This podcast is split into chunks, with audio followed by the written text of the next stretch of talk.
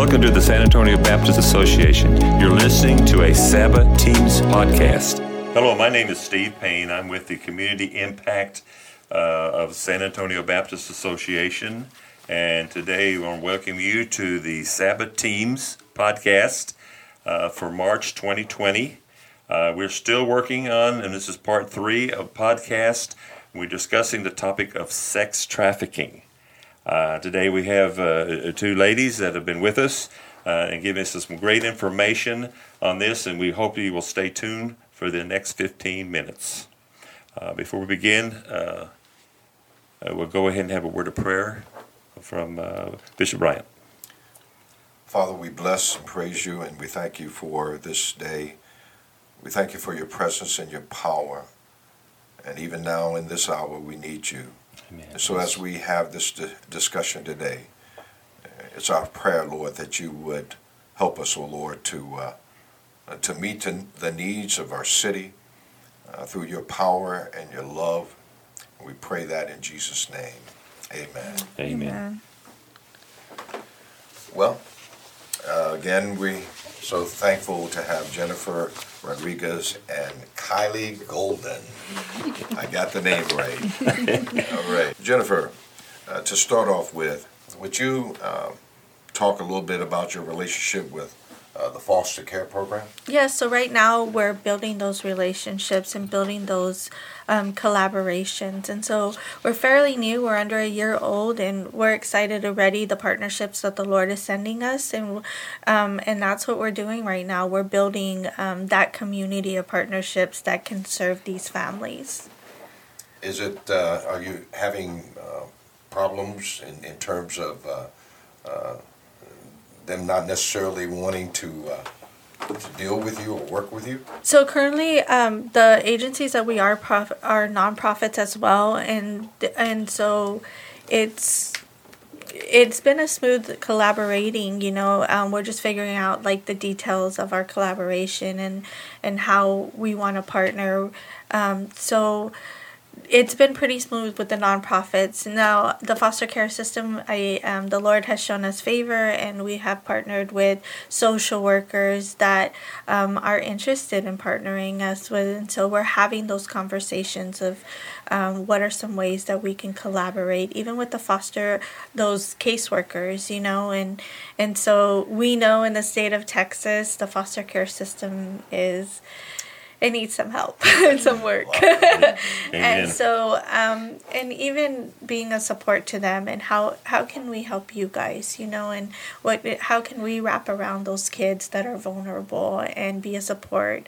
Um, I don't think that it's um, Child Protective Services' job to completely it's the it's our community you mm-hmm. know? And so um, it's not their problem alone. And so we're in the talks with um, some caseworkers that the lord has opened doors with. Yeah. well fantastic. Um, another question that kind of difficult for me but um, are just girls targeted uh, in, in terms of sex trafficking? No so sex trafficking, there is no one certain race, gender, age that the traffickers target. Um, it could be a girl or a boy, and I know a lot of the situations that we talked about were young ladies, but we're talking, and when we talk about sex trafficking, we're talking about sexual abuse, you know, and so, you know, we think about like young men, like, um, and you know like oh young men they don't get sexually abused but they do and it and does even happen in the foster homes they already do before yeah. they get involved in the sex in trafficking the foster home. Mm-hmm. yeah wow. And some of them have had abuse even before they enter the foster care system. Or even if we're looking at just working with young adults or you know some of my teen parents you know they have experienced um, sexual abuse at the hands of their parents um, you know handing them over to friends or bringing in prostitutes because oh we want we want our son to be a man. And you know i worked with this young man who um, who like i didn't I didn't understand his situation until it was explained to me like, oh, this is what are you talking about? Like watching a prostitute on TV not a big deal. My mom brought real prostitutes to the house, and being really me being a mother of three boys and being culture sh- shocked by that because you you know as a mom you do everything to protect your children and um, but there are some parents out there that well, no i want him to be a man. So at 12 13 years old bringing in their friends and you know that is that is sex trafficking. That is sexual abuse you know? You are doing something and profiting out of it. And so and so um, or providing a child and you're profiting it or gaining it. Yeah. So i don't think that um, there is just uh, sexual abuse when it comes to girls. I mean, it's a billion dollar industry, and so there is not just um, it's not just a girl problem. And another thing I like to mention is that some of these girls, when they're in sex trafficking and they do get caught and put in jail, um, they're the ones that they're the ones that have to face it. The pimps never, you know, they they're usually the ones that don't get caught and penalized, and there's a lot of these girls that are, are even scared to get out of jail because they know their pimps will find them.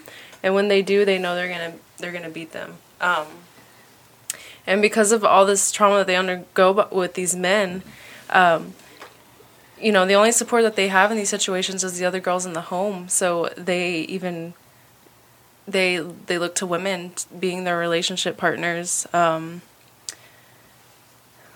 let me understand that uh, could you make that a little bit clearer? They go lesbian.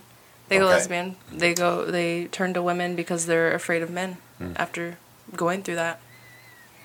And so, talking about the trauma, um, so most of the the average age is twelve years old, and by the time before they're eighteen, they would have had been raped over six thousand times. And not only that, but most of them don't survive to be even 18. It, the statistic shows that seven years, if they're not rescued um, by seven years after being trafficked, um, that they will um, they will die, um, and they usually die probably um, from um, statistics shows like drug abuse, sexual um, like a sexual disease, um, because their immune system they're so young and they're having these multiple partners that their immune system is like defense is is mm-hmm. low and they'll end up catching like a sickness or an illness Or even and- maybe STDs. Yeah, because an Not all STD. of these encounters are protected. Mm-hmm.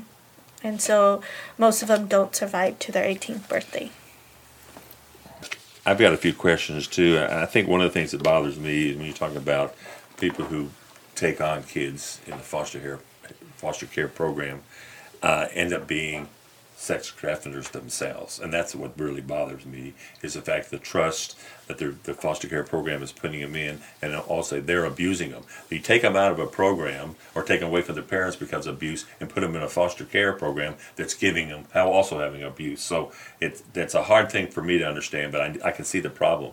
But also when they reach eighteen, they're in pretty bad shape. yeah A lot of them are pretty bad. Some of them do well because they're strong, but a lot of them, and you were talking about what sixty to eighty percent, and maybe even more, that can get into a, a situation where they come out very damaged yeah and stuff. And and I think. Uh, do you guys work with counseling at all where we can counsel to get them back to realizing don't hate men or don't hate Yeah. women uh, and it's that, that's not the way the world is the world doesn't operate that way do you have a, a, Yeah, a so I'm excited about that. One of the things that we did is we partnered with a counseling. Um, they do trauma care counseling, and they're licensed counselors, and they will actually be in house in Luminary. And so, it's not a referral system, even though. Um, you know, we believe in referrals and like sending people, um, but sometimes you you give a kid a referral and it goes in the purse, the bag, and they don't actually show up. But imagine having a facility where you say, you know what, I'm gonna walk you next door and we're gonna go set up a counseling session or or let's see if they're available. You need to talk, let's go. I mean, how amazing would that be just to have that in house where we know that yes, we know that God heals and restores, but we also know that sometimes we need those Christian licensed counselors to come in and get those areas of trauma that um, they've been facing. For imagine being in the um, in sex trafficking for, I mean, even a year is too long, even a month is too long, and the trauma that it causes. And so, um, and so that's one of the partnerships that we're very excited to have, and um, and will be in house in Luminary. Shouldn't that be mandatory though? When they reach 18, shouldn't there be a mandatory situation where they have to go into counseling? They have to reach that because we know, most people know, especially in foster care, they know these kids are damaged. Yeah. And we just can't release them on the street and say, "Oh, have a good life, goodbye." You Yeah. know, and I, I can't see that happening. When you're 18, it doesn't mean that you're all on your own. Yeah. Most 18 year olds don't want to be on their own. Yeah. Uh, 21 year olds don't want to be on their own. I mean, nowadays we know 27, 28 year olds still live at home. But uh, I I think it's important that somehow that we have a next step for them after they reach 18, high school, and, and get them, give them the hope they need. And I think through Christian counseling, I think something like that happen. But I think it should be mandatory. I think everybody, foster care says, guess what, guys? Congratulations, you're 18. But and a lot of them probably say, hey, I'm glad I'm out of here. But we need to put you to the next step. We want you Absolutely. to be healthy. We want you to be productive. We want you to be able to have a job and have a home uh, and, ha- and have a life. Absolutely. No, I totally agree that I think that that's something that's needed.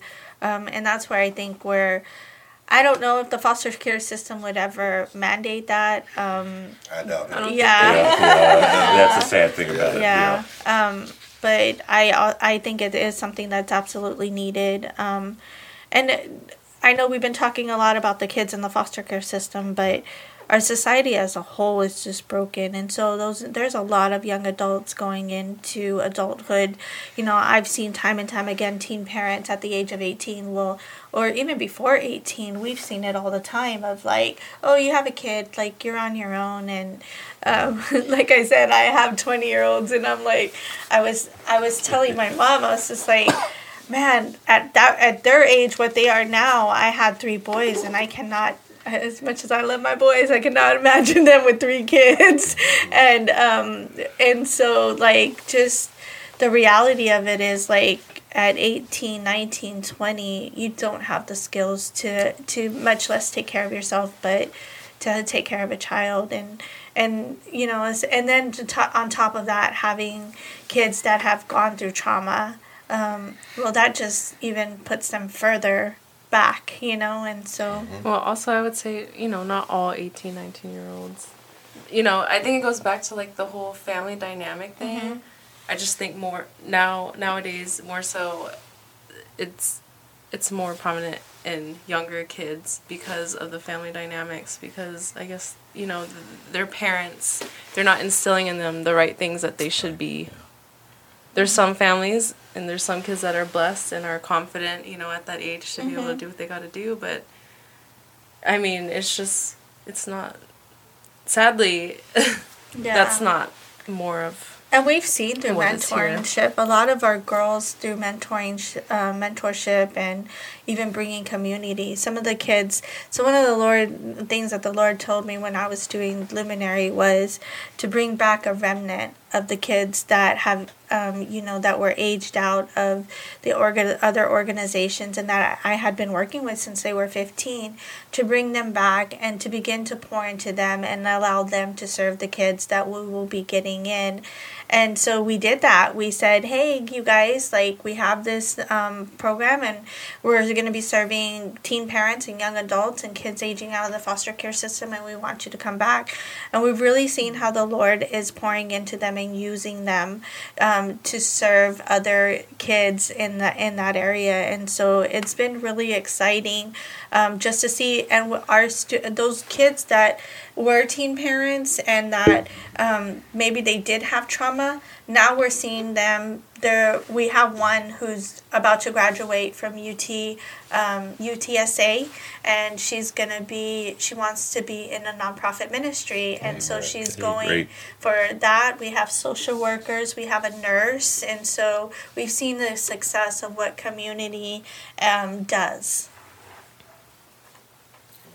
I guess another question I have is, what are some of the ways that our churches could partner with y'all, uh, and give us some of the things that they can get involved with. Okay, so one of the things that I want to start out with is um, how they can partner. I'm going to start out with the overall foster care system. Um, um, even though we don't handle the um, like there's agencies that handle going through the foster care system and stuff we don't handle that but i'm going to advocate for them today get involved with the foster care system. We need churches to get involved and church members to foster.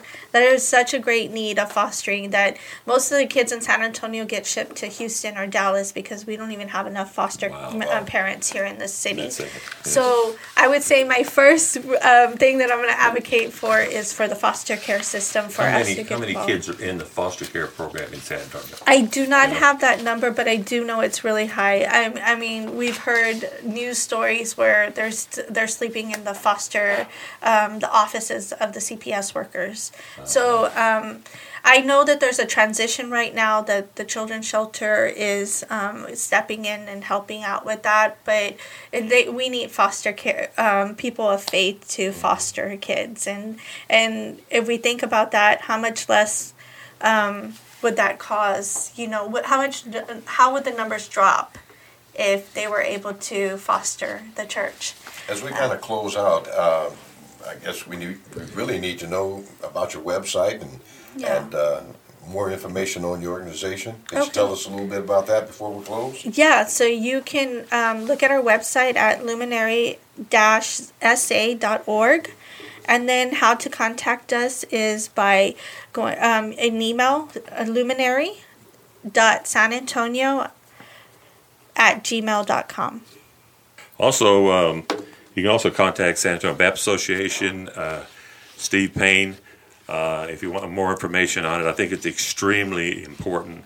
Uh, we want to have everyone being aware of what's going on in San Antonio. Uh, San Antonio is our first, and then we can move on from there. But San Antonio is is such a prime example of the things that are hiding uh, in this city, but are causing major concerns and problems. Uh, once again, I want to thank you for tuning in. Uh, we want to thank Jennifer and Kylie. Kylie. Kylie for being here. Uh, I think that we were touched with this topic.